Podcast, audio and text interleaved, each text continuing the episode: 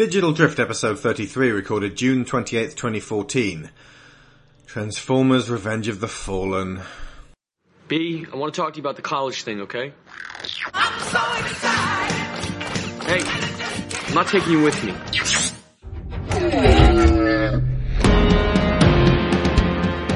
at this place. I feel smarter already. Can you smell it? Yeah, smells like $40,000 a year. Hey, beautiful. Made you a long distance relationship kit. I got your webcam so we can chat 24 7. Sounds cute. I can't wait.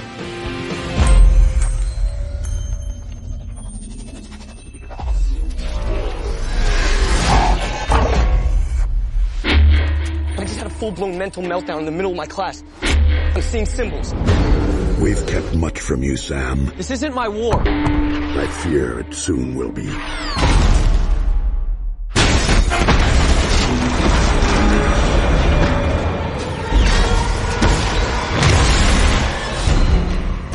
What you're about to see is top secret. Do not tell my mother. Any of these look like the symbols you saw? Where did you get these? Archaeologists found these unexplained markings in ancient ruins all over the world. They gotta mean something like a message or like a map.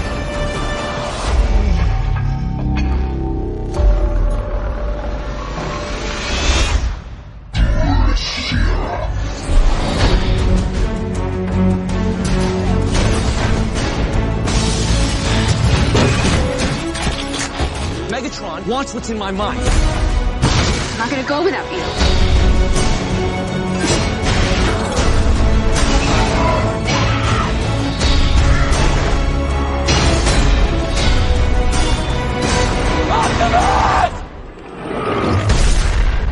Fate rarely calls upon us at a moment of our choosing.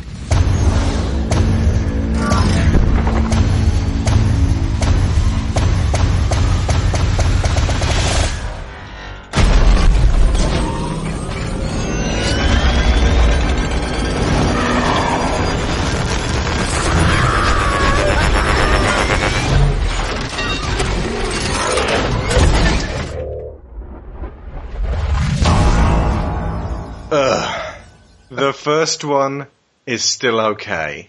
This one isn't. Here's why. I'm Alex Shaw. I'm Sharon Shaw. Special guest Neil Taylor from GameBurst I'm getting too old for this shit. and Mike Hearn. Welcome for the first time to this show. What a doozy you picked of the webcomic walterthewicked.com. What's the phrase? Trial by fire? I, I think that's kind This of what I've is gone through. trial by shit.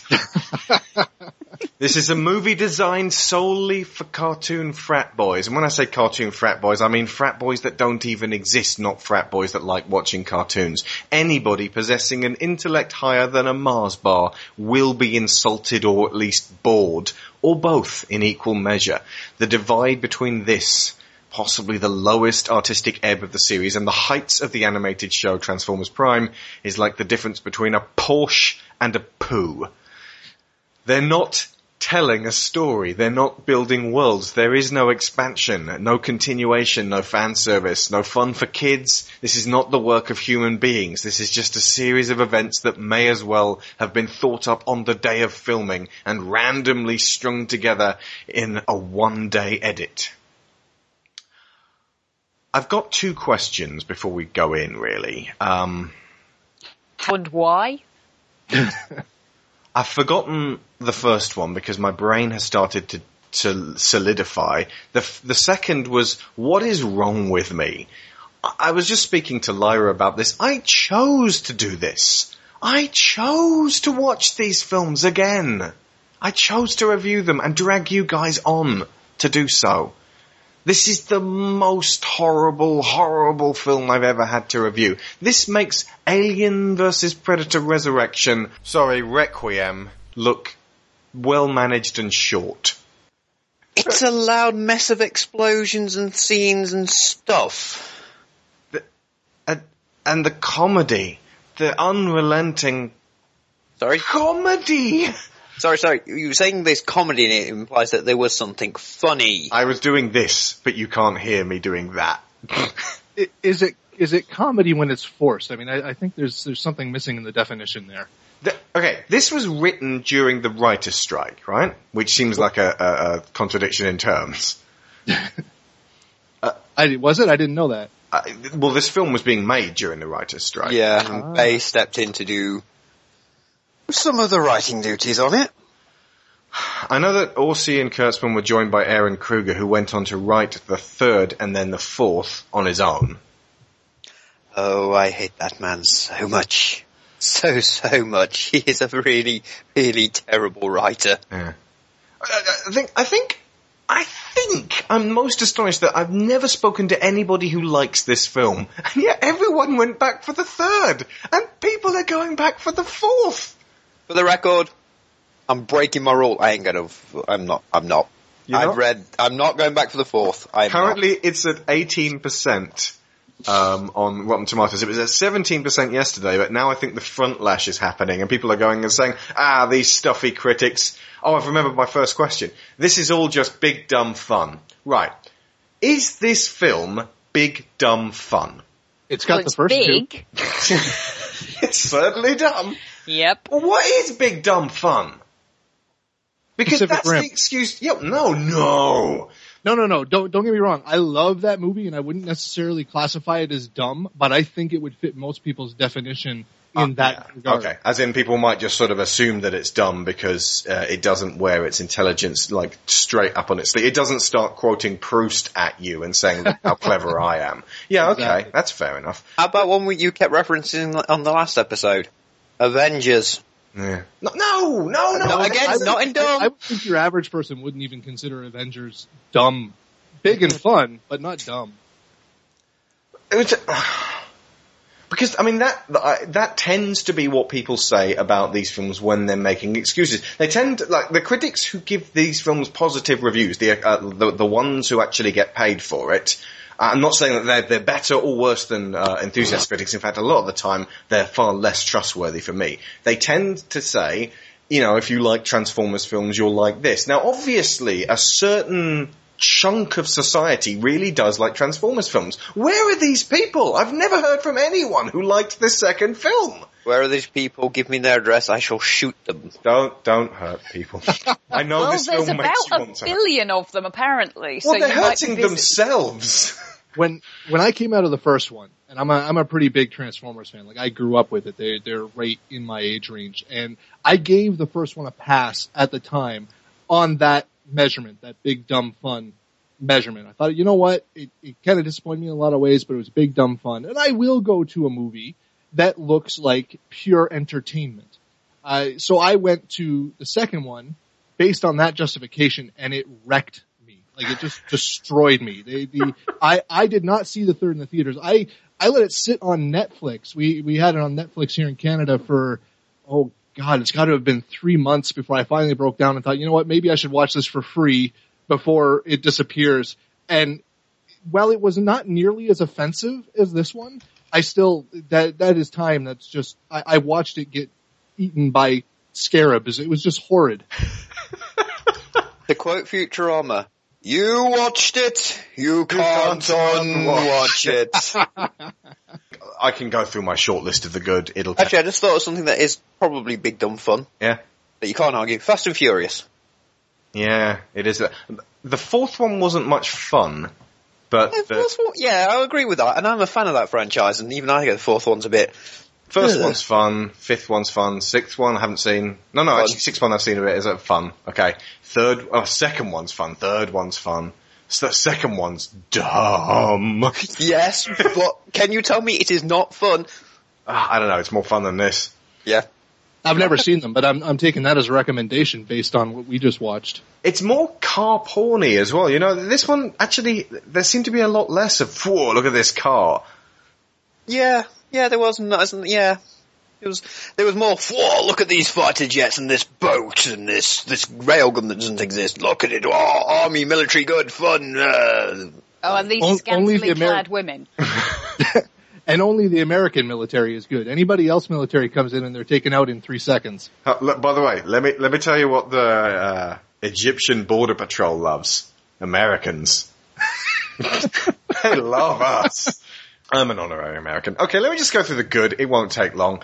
Nest, was a good premise. I Yes. like the idea of uh, tran- the, the Autobots hunting the Decepticons around the world uh, with uh, the aid of uh, like a Black Ops team of American like subcontracted military. That is a film in itself, and they they they did it for like half a minute, and then it got boring. There we go, half a minute, and now let's have some explosions and big giant robot in the air. And they just cut an Audi in half. I didn't even know if that was a Decepticon. Maybe there was a guy in there. Yeah, I'm not. Well, no, it wasn't so because it transformed because it crashed crashed through the building. Alright, okay, that's alright then. Yeah, that. Oh, no, that's a bad point. Sorry. No, Okay, really oh, yeah. good. Yeah, the, the Autobots didn't crash through anything. Oh wait. Frank Welker came in, like for the, he wasn't in the first one, but obviously since he voiced all the Decepticons, including Megatron, Soundwave, uh, Starscream, Frenzy in the original uh, G1 cartoon, he came in to voice Soundwave and Starscream in this one. So, and he was doing Doctor Claw with his Soundwave, like Decepticons, attack! that kind of uh, voice. It almost sounded to me like he was trying to use his voice to make Soundwave's distortion. That's that's how I took it. Or, or just like to bring the G1 back to the Transformer series. He's like watching the first film going, well, that doesn't really feel like what we would have been doing. Okay, let's just bring it, shall we? Um, and Starscream, as I said, was briefly characterized in this one. He's barely in the first one, but at least in this one he's like, oh, mighty Megatron. Or, and yeah, uh, like for about 60 seconds maybe. Yeah, that was alright. And, um, when Optimus was killed in effigy of the Transform, the real Transformers movie from 1986, um, which I'm liking more and more as I edit the podcast together as we speak. Um, not, not literally as we speak. Uh, editing while podcasting, that's something I haven't mastered yet. Uh, but the, you know, where Optimus dies, I wasn't really sad because of the way it was filmed or the proceedings of it. I was just sad because that was it from him for the rest of the film. Also, you knew he was coming back. Well, I didn't know the first time I saw it, but uh, Oh no, even I went because it's he wasn't even halfway through the damn film. You're like, Right. they've killed Optimus Prime.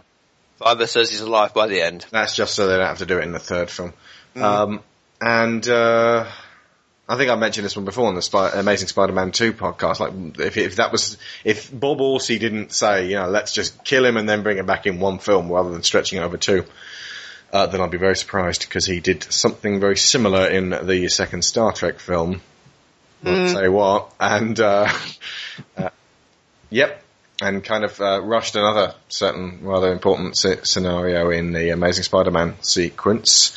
And uh, so yeah, I was meta sad about that because then after that the film had nothing, and I really do mean the film had nothing. That was my good list. Anybody else got anything to add to that?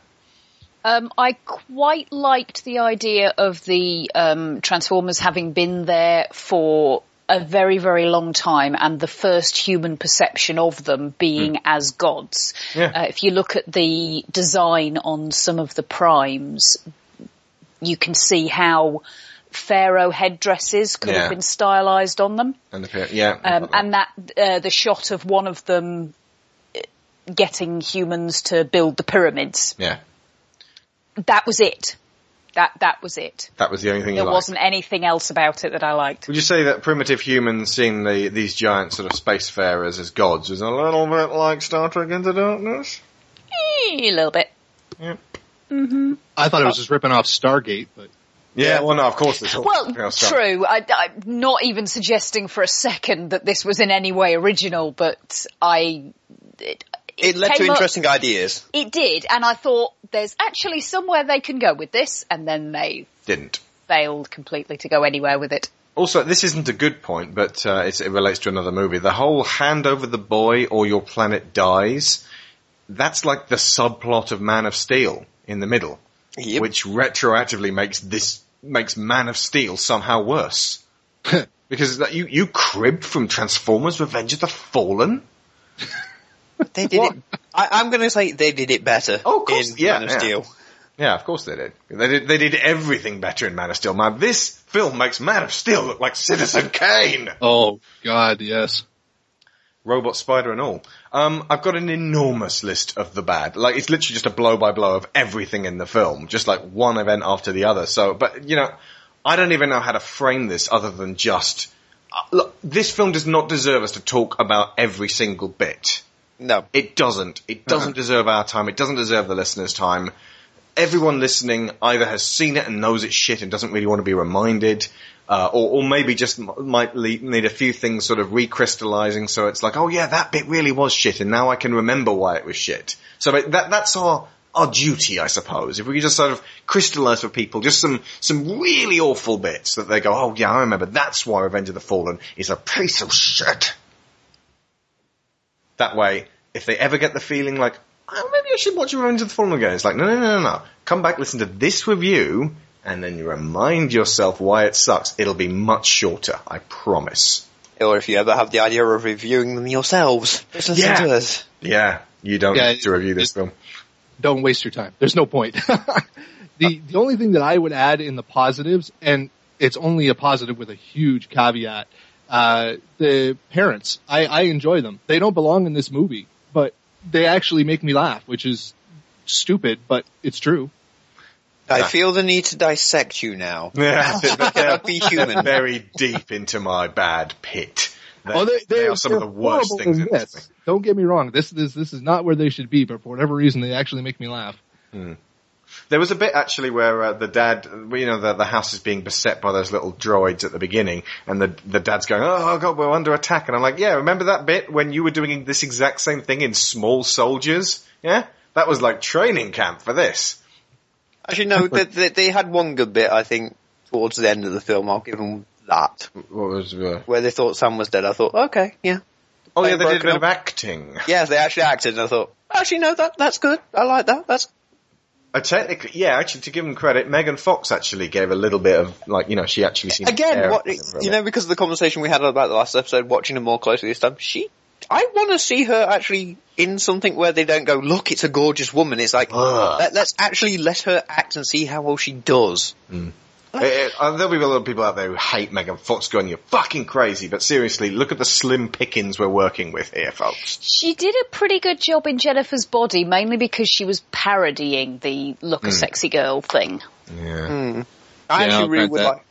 I really want to see her take on a serious role. I think she could be a fairly competent. You know, I don't think she's going to be like a Jodie Foster or anything, but I think she can be fairly reasonable and, and can be quite entertaining. 'Cause Okay. The only other film I've seen her in is Jonah Hex. Oh god, yeah, Jonah Hex. Oh, that was awful. We're gonna miss her for three, I think. We're gonna miss her for three. Oh, you do miss her for three. That, that, that's not even a joke.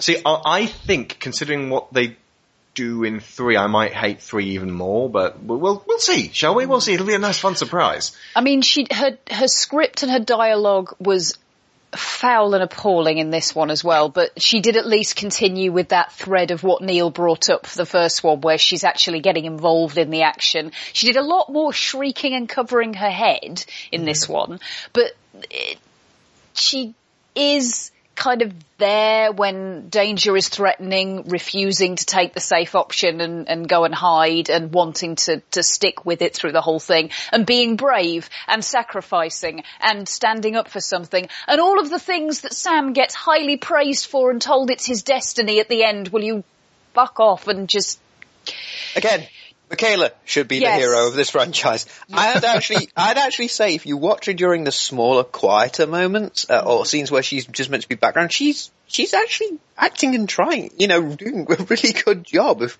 either showing concern or fear. Just little moments. I think she She's does good.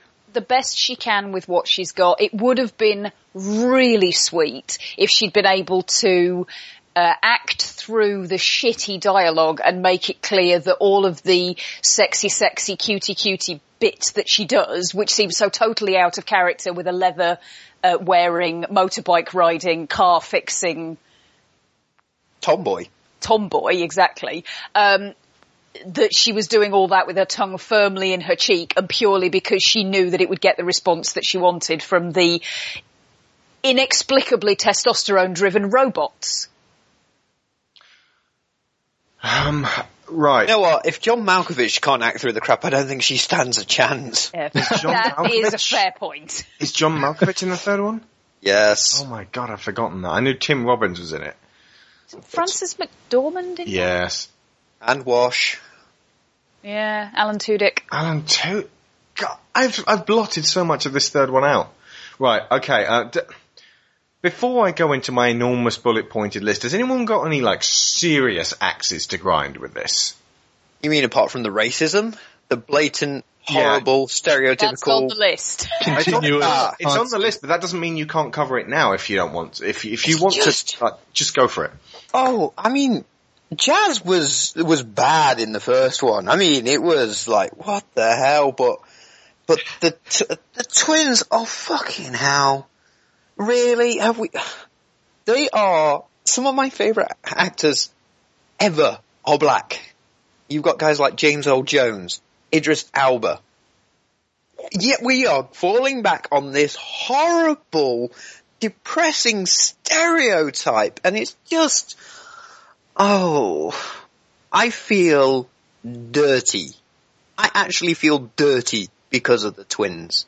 It's just like, and then you sit around, and bear in mind, I watched this in the fucking cinema, and there is people laughing at them, and I'm like, oh, for fuck's sake. Whoa, whoa, whoa, okay, I'm not even with you guys. Technically, I'm like a hostage. This is kidnapping. Enough is- Yo, lay out! This thing's gonna give me a heart attack, I swear. That's cause you the You one. guys forced me into that car, right? So. Oh, I think he's scared. Hey, Mudflap, what are we gonna do with this shrimp You know, taco? we just bumper clapping his ass, throw him in the truck, and then nobody gonna know nothing, not me. Yeah, not in my Yo, trunk. bumper cars? Check it out. I'm hearing you, okay? I'm right here, and I can hear you. No one's popping any caps in any asses, okay? I've had a hell of a day. Why don't you get a haircut with your bitch ass? Go whine to your boyfriend. Put it like this: when you're watching Transformers Prime and you listen to Kevin Michael Richardson embodying Bulkhead, you can tell that technically, if Bulkhead was a human being, he would be black because of the way. Is that he's racist? voiced by Kevin Michael Because he's voiced by Richardson Kevin Michael start. Richardson, an enormous, charismatic black man. That that's done in a way that's not so overt that they're like, ah, ah, he's black. No, see, no. You You- see you the don't teeth, think you of him see that- the ears, you see the You don't think of Bulkhead like that. You just think Bulkhead is awesome. I get to be your bodyguard for once. How cool is that? Raf, I'm the first one here, right? Did you just scream like a little girl? No. Maybe. Can we talk about this later? The twins. Okay, right. The- Seriously, no. They are characterized in ways we have seen urban caricatures characterized in live action before. If you took their facial features and rendered them into a cartoon caricature with the enormous ears and the enormous lips and the gold tooth, the we don't like reading, if you stuck that into a cartoon, im just good luck trying to get that released in cinemas and making $800 million because you would have fucking lawsuits.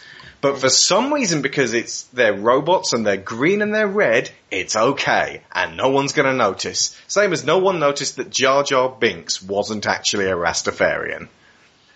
Was uh was the names of one of the twins? They they were Skids and Mudflap, Mudflap. right? Mudflap was, Mud- is- what, was that like God? Was that intentional? Because God, As it happens, the uh, the guy playing Mudflap is uh, is black. The guy playing Skids, doing let's not mince words, blackface, is Tom Kenny.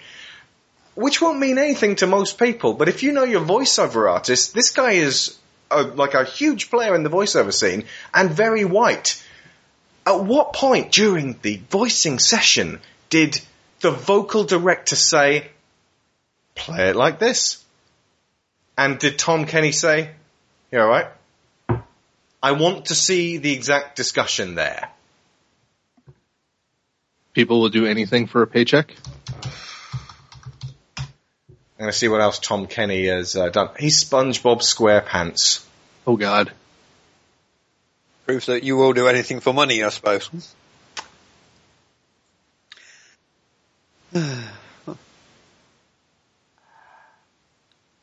we're gonna get a lot of these these terrible Yeah. sullen silences, aren't we? Where we're all just like again. I mean, I wasn't. I'm not exaggerating. I, I feel exactly the same as I did coming out of the theater the first time, except that this time I chose. Like I knew what I was getting into.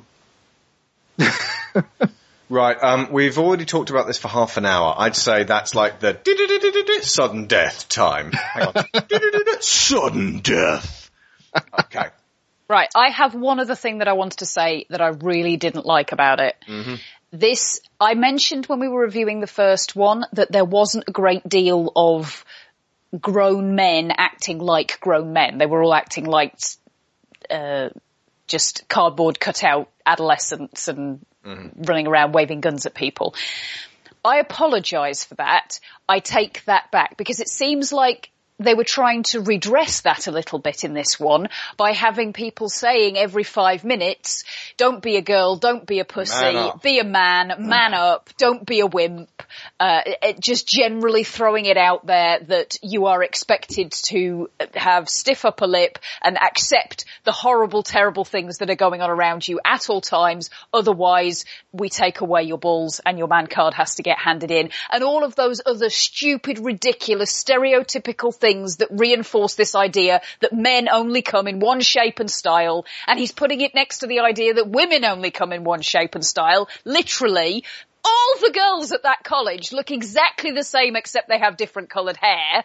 And so do the three holographic girls on the, the Transformer motorbikes. The three identical it's like- female Transformer Arcee Elita something and Chromia or whatever her name was. Yeah, but it's like Michael Bay can only see one type of female and all of the women are invisible to him. And uh, now he's trying to do this same thing with the, there's only one type of man and all other types of men are sissies and pussies and can fuck off.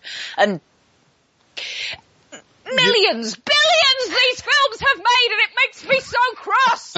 Do you know at the beginning of Bad Boys when those guys are trying to hustle Mike Lowrey out of his uh, Porsche and they uh, get a girl to walk across the road so that they can get their attention and then carjack them? One of them says to the girl, "Titty titty strutty strutty." Is that how Michael Bay directs? Yes. Very likely. Right. I'm going to go through the bullet pointed list and I'm going to see if I can get this done in 10 minutes. Because I am done with this film. My list. Wow. Okay. Deep breath. Ironhide is explicably English. Didn't notice that. He is. Do you want a piece of me? More parental embarrassment. Fucking dogs times two. Leery shots of Megan Fox and that Terminatrix. She has like a tail that comes out from just above her panties, which we get to see. Thank you very much. Tiny little fucking gremlin robots with enormous firing dick guns that fart fire. At least two gags where someone runs into a wall and hits their head. I'm surprised they only got to two. Bumblebee now can't speak again, even though he resolved that at the end of the first film. And now his junkie on style sampling of people's speech, a lot of which seem to be Tom Hanks, is now just annoying. An mm-hmm. impromptu, unwarranted, and entirely uncomfortable striptease from Megan Fox at the beginning. The line, if God made us in his own image, who made him? referring to Optimus Prime. Just so many head slaps. Starscream drools lubricant. They all drew the. All the Decepticons did that. Yep. No reason, just it's extra business. Bumblebee cries it. Yep. And spits it. Let's not forget that he weed it all over uh, uh, Agent Simmons. Simmons in the first one. So why And has the- he not now run out of lubricant? Got a lot of it. Cars he also have a finite spunks it all over that girl in the car and then smashes her face against the dashboard. That she turns out to be a Terminatrix later is by the by. It's like he was trying to kill her. He was simulating a car crash. He was turning into Christine there. Yeah. Yeah! the awful God, I could have been watching Christine. That would have been so much better. any, any of the Fast and the Furious films. The awful pot brownie skit. What the fuck was that even doing in a family film? S- s- stupid college full of stupid idiots. 21 Guns by Green Day played three times in And the space of the a few minutes and then yet again at the end credits. Do you know what's worth fighting for when it's not worth dying for? I don't want to hate that song. I don't want to hate Green Day, but now I hate Green Day. In That's just a good thing. Megatron breathes underwater and in space. Transformers don't breathe. The Decepticons talk English now, apparently. The idiot scriptwriters take on an education in physics. It's almost like they're saying, hey, all you frat boys out there, college is bullshit, isn't it? And all of you guys out there who can't afford to go to college or don't go to college on purpose, college is bullshit, isn't it? I also, if you're a college professor, you can flirt with your students in front of the, the what do they call it? Dean. The dean. who- the head of the Why college. is the dean in the class? No introduction to that at all. They don't say it at the beginning of the sp- of the scene. He just says, "You're making me look like an idiot in front of the dean." Why is she just randomly sitting in on his class? I'm going to go ahead and say that Rainn Wilson is one of the top 100, maybe in the top 50 funniest people walking the planet. What the fuck was he doing in this film not being funny at all for two minutes? False. Being a really creepy college teacher. Really, really, really creepy. The last Mimzy was better. The stupid spy bot thing named Wheelie, who was the Decepticon, Mikaela grabs him, he goes, oh, get off me, and she immediately burns his eye out with a blowtorch, and he call, it calls her a bitch. And warrior goddess at one point as well. No, And Warrior- twice. uh, and it humps her ankle. and it humps her ankle. Right, it could have been an Autobot. She she burns its eye out because it's obnoxious. She hasn't yet met the twins. To be fair, it had red eyes. No Autobot has red eyes. Oh, that's all right then. Yeah, There you that's, go. That's, That's- that's my logic there. That's, That's about. That's probably more thought than they did. Then she takes it, uh, you know, bouncing around inside a little tin case on an internal flight on an aeroplane within America post 9/11. No. No. no. Especially not after a logged terrorist attack from giant insectoid mechanical aliens. I, I love how too every robot in this movie can only be damaged by the plot. The amount of damage they- is can only occur with the plot because they you see them get ripped to shreds, and in the next scene, Shreds, you say. but they, in the next scene they're perfectly fine unless the plot dictates otherwise. Yes, one of them gets eaten by Devastator for fuck's sake, and he's fine. All that I cheered that bit, and he was fine. How dare he be fine? I would say that is not Devastator. It doesn't look like any Devastator I know. Uh, care, but he had one of them, and they survived. Ugh. pathetic roommate, Leo, in the whole film, the most, uh, he was more annoying than Shia LaBeouf. And my god was Shia LaBeouf annoying in this film. Yes. Yes. He was doing a, like a, a comedy take on, uh, uh, OCD and, and like a, you know, somebody in dire need of Ritalin, or They- actually, you know, somebody who the American pharmaceutical system would consider is in dire need of Ritalin. I think he was trying to be uh, John Leguizamo. Did I get his Did I get his first name right? The guy God, that- yeah. I think that's who he was trying to be. Or also Frenzy in the first film, that, that kind of thing. Th- Okay, this is uh, the, at this point in the film. I just wrote down too much shit happening too fast for me to log, and yet the film goes on for 786 hours. Yeah, at one point I paused this film again to do something, and uh, my tweet was, "There's still a fucking hour." That was when the uh, wheelie was humping the leg. That's exactly when I paused it when I just Yeah. had enough. and I was like, "It's still a fucking hour. One whole fucking hour left." Uh, enough. Um, the, the bit where Megatron tries to take like the the in, the information out of Sam's brain with a saw. The human brain doesn't work like that. It's it's like that bit in Zoolander where they go, the file is in the computer. It's like a comedy bit. This was the point, by the way, where it was just this endless fucking fight and chase scene that led up to the point of uh, Optimus's death. I turned off the sound and just put on some Skrillex instead. It was better just listening to dubstep because that's carefully organized noise. At least I have faith that the person who put that together has some idea of structure, and I don't like dubstep normally. Okay, so what else don't I know, right? Since you guys forgot to mention some minor details, huh? The thing you saw back there, that was a little baby. Whoa, whoa, whoa, whoa. Oh! oh my god! Oh my god! Ah!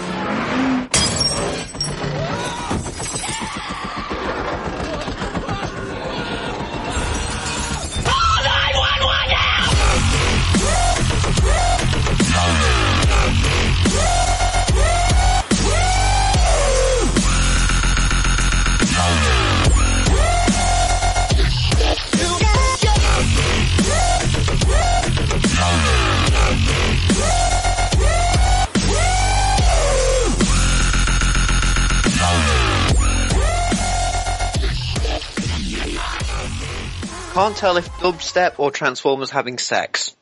I've never seen that one. Oddly. Dubstep It- it- better to, to listen to than It, Transformers. it, it's it, it, it's that squinty one involving Fry staring at something. Ah, yes. I, I Uh, quite enjoy those ones. Ah, that's another thing.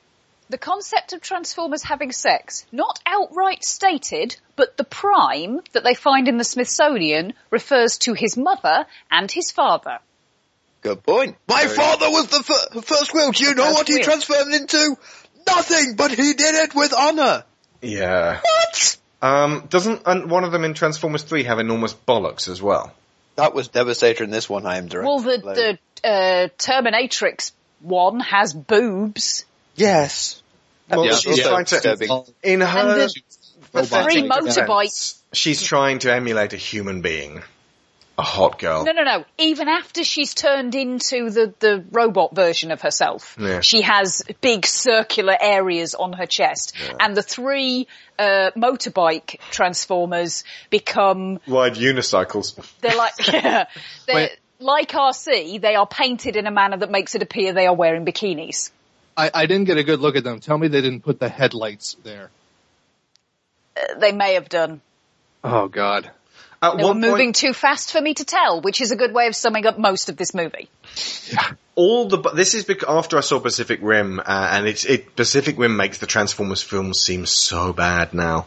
Like Pacific Rim and Avengers, it- they, they literally have everything that people considered to be good and worth going to see about the Transformers films was in Pacific Rim plus tons more.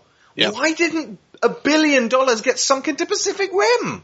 Because for some reason people wanted to see grown-ups too. Yeah, you know what? Fuck On- at only least a dollars worth of people. Only Americans, guys, which none of us are, so we're all good with that. Uh, yeah, we're okay with that. Okay, the, the point I was starting to make there was that all the bots move in exactly the same way. Not one of them has a distinctive movement pattern that you're like, well, that's obviously, like if any one robot was moving in silhouette in like a stick figure, you couldn't tell which was which. Probably just one mocap actor. Yeah. Um, and they have no weight and no motion to, to them. There's no sense of, of, of anything actually moving. Um, it, it's just a, a metal mess. And so bye bye Optimus. Now here are the twins for the rest of the movie. These disgusting racist stereotypes. And at this point I actually, like tears hit my eyes because I was like, this is, and it wasn't like this wonderful license laid low. It was just like, I can't believe I'm watching this. I can't believe this made $800 million. I can't believe people came back. They did. So they go to Simmons and his, his deli, which.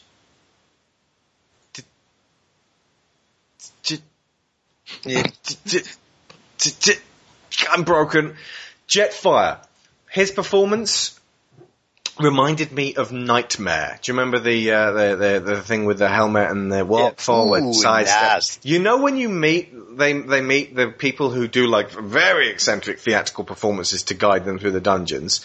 The sort of performance that Jetfire hands in would be acceptable and even kind of fun for Knightmare. And I'm sure it made the Americans like slap their thighs and oh what a fun British performance. But it's just so it's so put me out of like there was nothing I was wasn't even in the picture anyway, but all I could picture was the actor performing. Where am. I?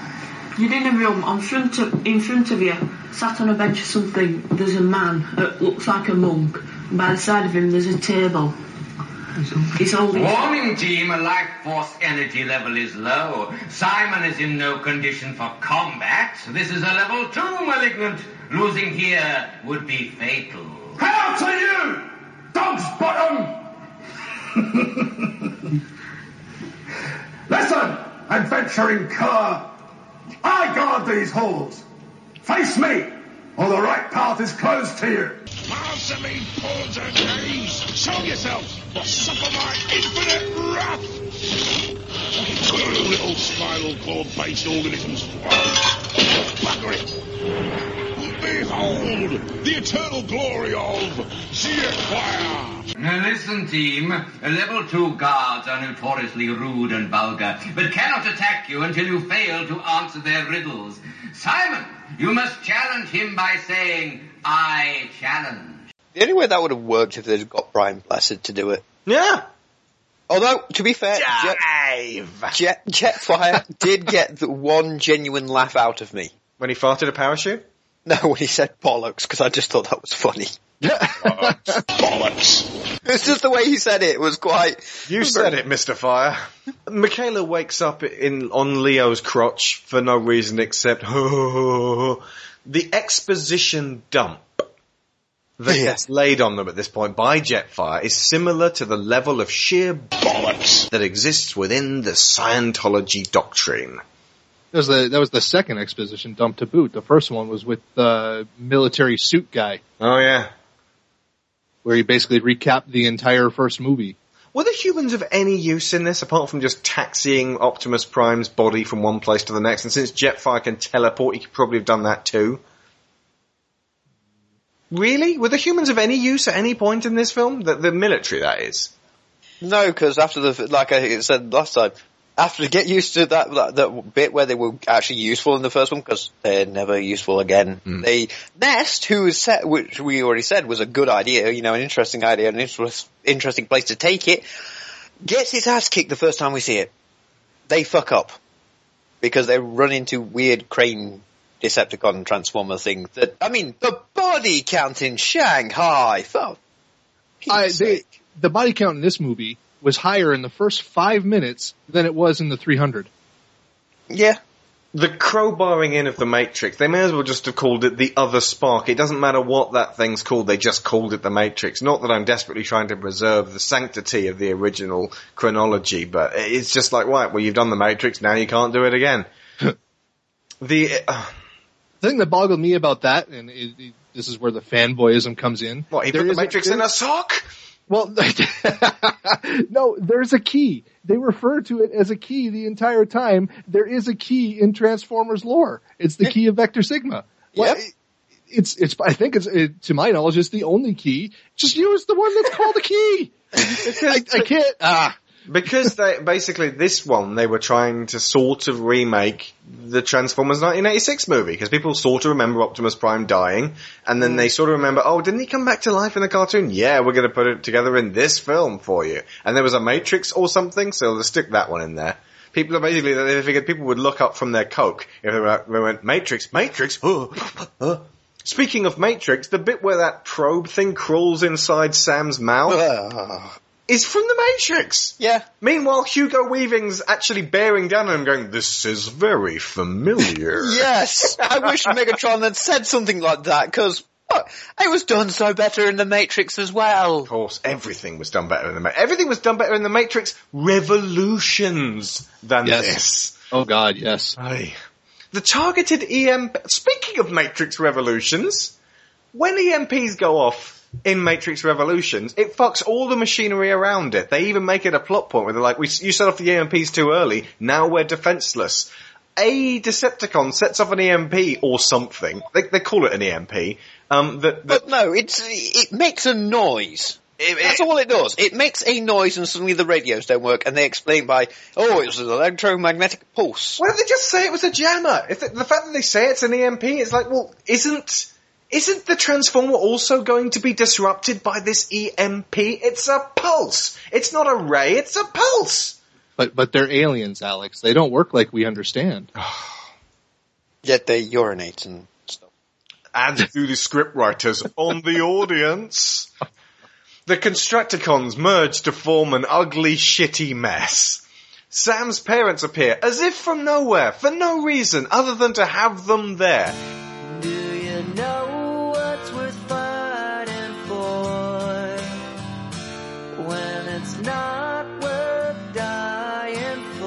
Anyway, endless, tedious robot versus robot versus American military versus screaming civilian battle that takes forever, goes on forever, and doesn't ever end.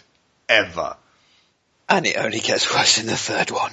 Sam is told by Bulkhead that he's the most special human what ever lived, and it's his destiny to unite the something, despite the fact that he's a worthless, irritating little shit. Oh, and it only gets worse from here as well. Again, Mikaela should be the freaking hero. But why, why is there even a human hero necessary? That's the one thing that I've never been able to. Exactly. Yeah. In a film called Transformers. Focus on the robots. Bring back Hot Rod. God. They have him bring back Optimus, and then the Fallen, Tony Todd, turns up and goes, yoink! Takes the Matrix. Yeah. And then Jetfire goes, oh, I'm so ruddy impressed by that. Have my parts. What follows is basically then pimp my prime. Buy the even bigger toy, kids. Prime flies off, says, let's roll in a kind of a sort of a, a side way. Not in a kind of like zoom in on his face. Let's roll. Just in a kind of, oh, just have him say that. And it reminded me that after he's given his speech in the first one, free will is the right of all sentient beings. And like, you know, he's like, transform and roll out.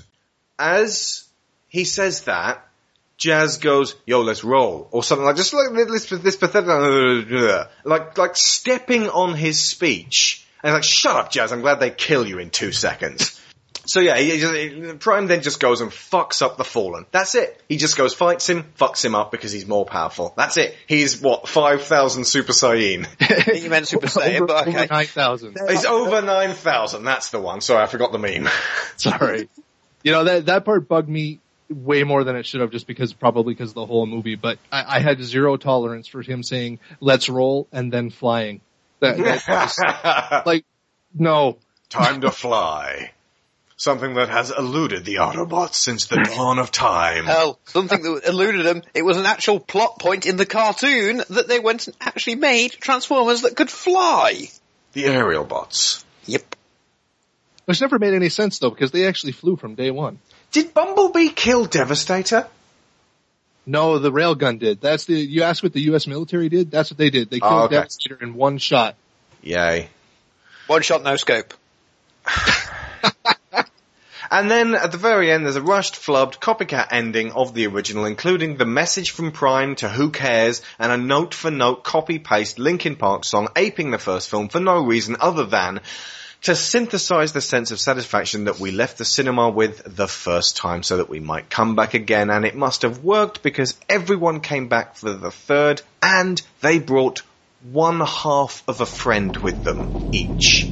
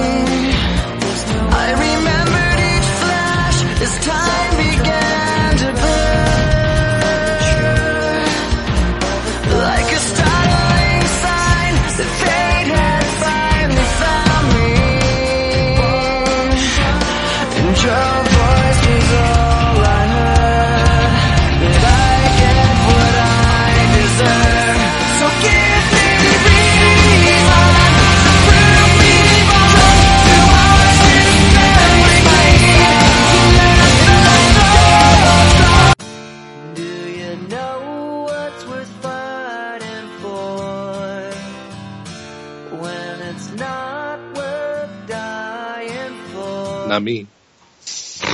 I went back. I'm so sorry. Can I apologise again for the fact that I have seen all three films in the cinema? And I'm then- really, Well, let's- really sorry. And then 21 guns again. Do you know what's worth Anybody got anything to add to that? Thank fuck it's over. I'm serious. I mean, I, I, I got ragey about certain elements in like Alien vs Predator Requiem. There's, the, we all know there was a certain bit that really pissed me off in that film. Women are not tubes. Ugh, but I can't even say this one makes me angry anymore. It just makes me despair. Despair at the fact we that this was a success. The fact it got made. The fact that people go and say it's okay. It's big. We have to stop that. I think we really have to stop the whole. It's big, dumb fun. It's okay. It doesn't have to be smart. we got really good blockbuster films that were intelligent. Look at Christopher Nolan's Inception. Hmm. That was a blockbuster action film that was not dumb. A little hard to follow in places, I'll get, I'll, I will admit that, but it wasn't dumb. It wasn't the level of this. This is, this is drooling on your shoes stupid. you are made of stupid. Let's let's let's find some positives on it, shall we? The positive reviews. Well, any, anyone, I'll, I'll look for positive reviews. It's going to take me a while. Anybody else Okay. want to talk about this film?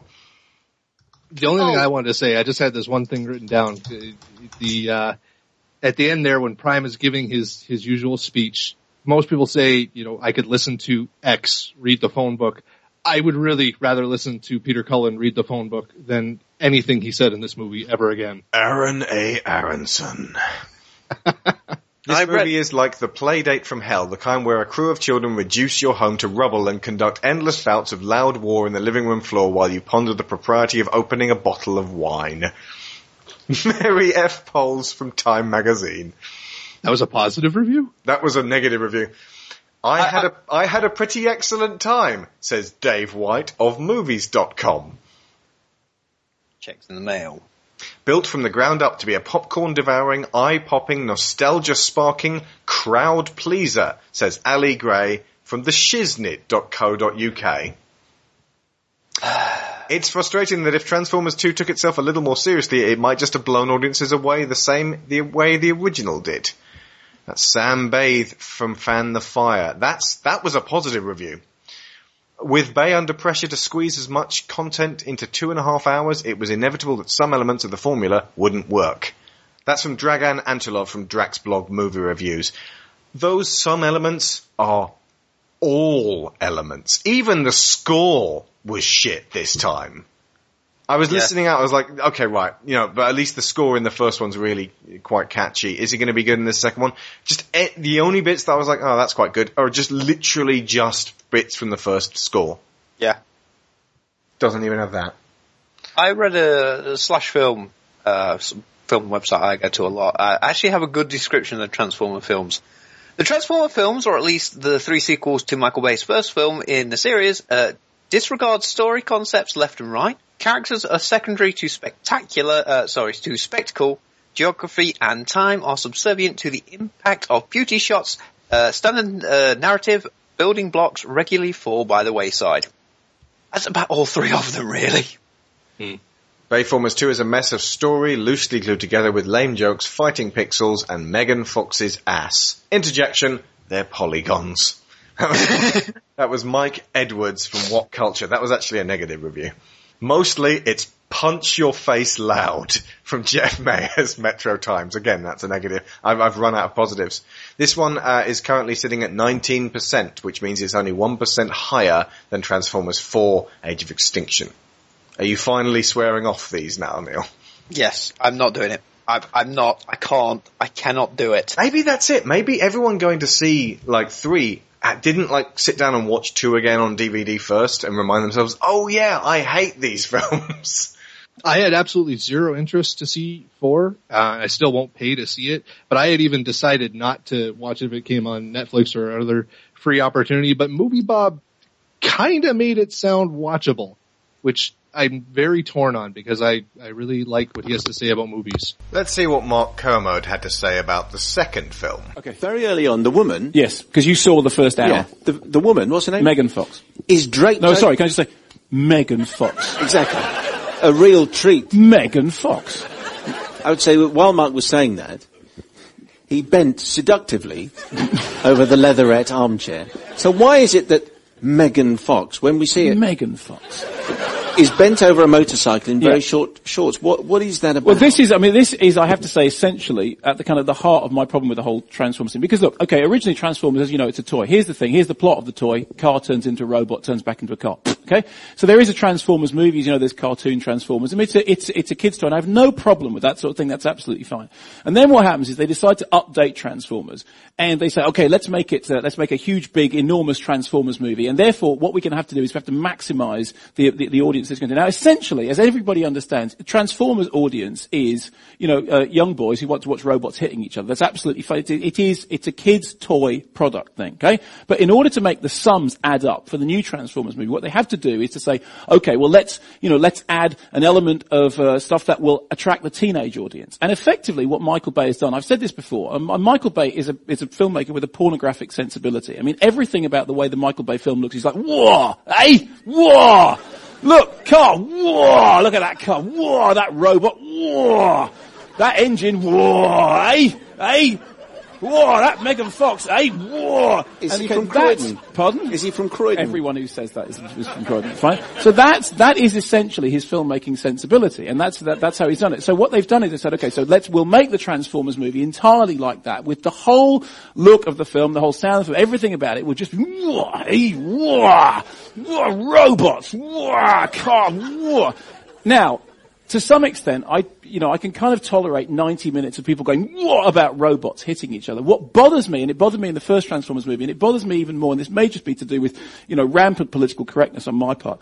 I don't know whether I missed a meeting, or at exactly what point it became completely acceptable to make a movie that's essentially aimed at young kids, that has such a leery quality to it in terms of its uh, the, the way that it looks at the female characters. I mean, I, I'd say female characters. I mean, I think even using the word characters is overstating the way they're used. When we were introduced to, to Megan Fox, as Simon quite rightly says, she is, you know, draped over a motorcycle. The bit that you miss is then that the, the rest of the movie has exactly the same aesthetic. There is one moment in which uh, Shia LaBeouf, Sleepy LaBeef, Snoozy LaPork, goes to um, goes to, to, to college. Where his college, incidentally, appears to be entirely peopled by the population of Maxim magazine. And uh, immediately he is pursued by a young woman in a short skirt, who the uh, whose short skirt the camera follows in a paparazzi-like fashion. And Michael Bay actually makes a plot point of doing this. I, I don't want to suppo- spoil the surprise if anybody actually wants to go and see this, but it's almost like there is a science fiction plot point for the leery way in which the camera follows this, you know, this, this, I say, you know, she's meant to be a college student, but obviously she's actually a 35 year old pole dancer, probably. And so what bothers She's me? not 35. Whatever, not Megan Fox. But what, so what bothers me is that you can no longer just make a stupid action movie with robots hitting each other, which I have no problem with at all. That's absolutely fine. What you do is you crank it up to, to get as far as you can get within the certificate that kind of that just that, that will give you the biggest possible audience. And somehow it has become acceptable for that kind of movie to have the most leery, the most absolutely Neanderthal, the most I think, reprehensible and rather sad attitude to the way that it looks at those characters. And you see this, I mean, Michael Bay's produced a number of uh, horror movie remakes in which this very same quality is evident. So I want to be absolutely clear. Yes, the film is mind-bendingly terrible. It is incredibly long and incredibly loud and incredibly boring and nothing happens very loudly about a hundred times. Okay? So all those things aside, and the, the, because of the way that the, the, the, robots are now animated, to be honest, you, you know, you, you, you neither know nor care which bit of, of robotry is hitting which other bit of robotry. And there's, there's some weird sort of backstory about why the Transformers are back, because as we know, we thought they'd gone away. But essentially it is robots turn into cars, turn into robots, start hitting each other with added whoa all the way through. And I'm sorry, but I have now got to the point that I have lost patience with this. And I think it's not enough to just say this is rubbish and it's not. It's actually time to say no, enough is enough. We really cannot just embrace a world in which this is now being given to us as essentially middle of the road, multiplex, fair. It's not good enough. It really isn't good enough. And I'm, I'm quite serious when I say this. It's not just that it's a bad film. It's that it's a film with a rotten heart.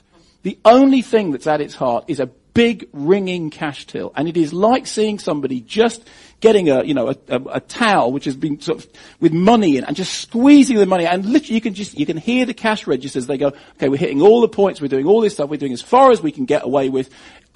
In a way which has no artistry, no invention, no wit, no nothing at all. It is just there to milk the money out of the largest possible audience in the most cynical, most dreary, most boring possible way. I hated it. Do you know what's worth fighting for? There's there's a bit at the end where Megan Fox is hugging Shia LaBeouf and she's got this smile on her face that kind of says, just a few more hours, just a few more hours I can go back to my trailer and be out of this horrible photo shoot. I never want to come back here again. And somehow they roped her back in for Turtles. Anything else on Transformers 2 Revenge of the Fallen? Did anybody else find um, the uh, portrayal of uh, Shia LaBeouf's reaction to having all of this code and, and symbols in his head a little bit uncomfortable? Yeah. They seem to be deliberately setting it up as uh, something like epilepsy or um, some kind of autism spectrum disorder or something along those lines. OCD. And then Like when severe OCD. and then when he goes completely over the top in the class, the tutor's response is basically, "How dare you have a mental breakdown? Get out of my classroom." Yeah. These whole films are starting to make me feel uncomfortable if you think about them too much. Well, that, they're not designed for you to think about them for too much. We're working against the grain. We're not even supposed to really talk about them. That The first rule of Transformers is you don't talk about Transformers. Do you know, th- but this, they charge you how much to go and sit in a cinema screen for two and a half hours to be fed stuff that is purely designed to keep you in your seat and busy for two and a half hours. I can stay home for two and a half hours and masturbate for free. and on that bombshell. Done. Sharon just dropped the mic and walked away. that was it. I, I think that's Wow. a showstopper, folks. Uh, we'll see you next week for Transformers 3, Dark of the Moon, and then we're done. I ain't reviewed Transformers 4, not for years, until it's like a penny on DVD, folks, or on Netflix. That's it. Not spending anything. Thank you very much, Neil Taylor of GameBurst. I'm, uh, I'm never doing this again.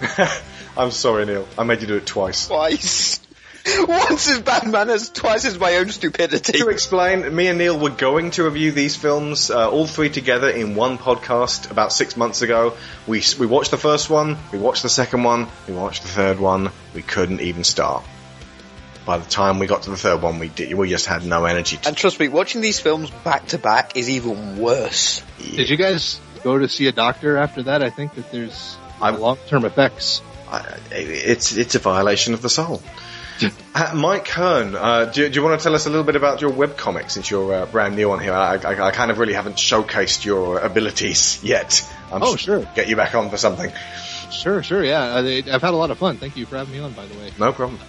Walter the Wicked is uh, is from the villain's perspective. He's the titular character there, and it's kind of imagine. Probably the best way to sell it is imagine if Q from Star Trek uh, mixed with Pinky and the Brain in a medieval setting.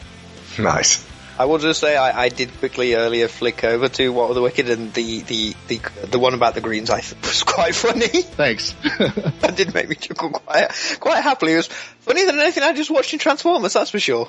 Absolutely. You will laugh your ass off if by comparison to any single one second of even the highest comedy in Transformers Revenge of the Fallen. Dogs humping giant robot dicks. okay, enough, enough, done, done, done. Let's all go and masturbate. I've been Alex Shaw. I've been Sharon Shaw. And wash your hands first. Neural handshake, Handshake complete. complete.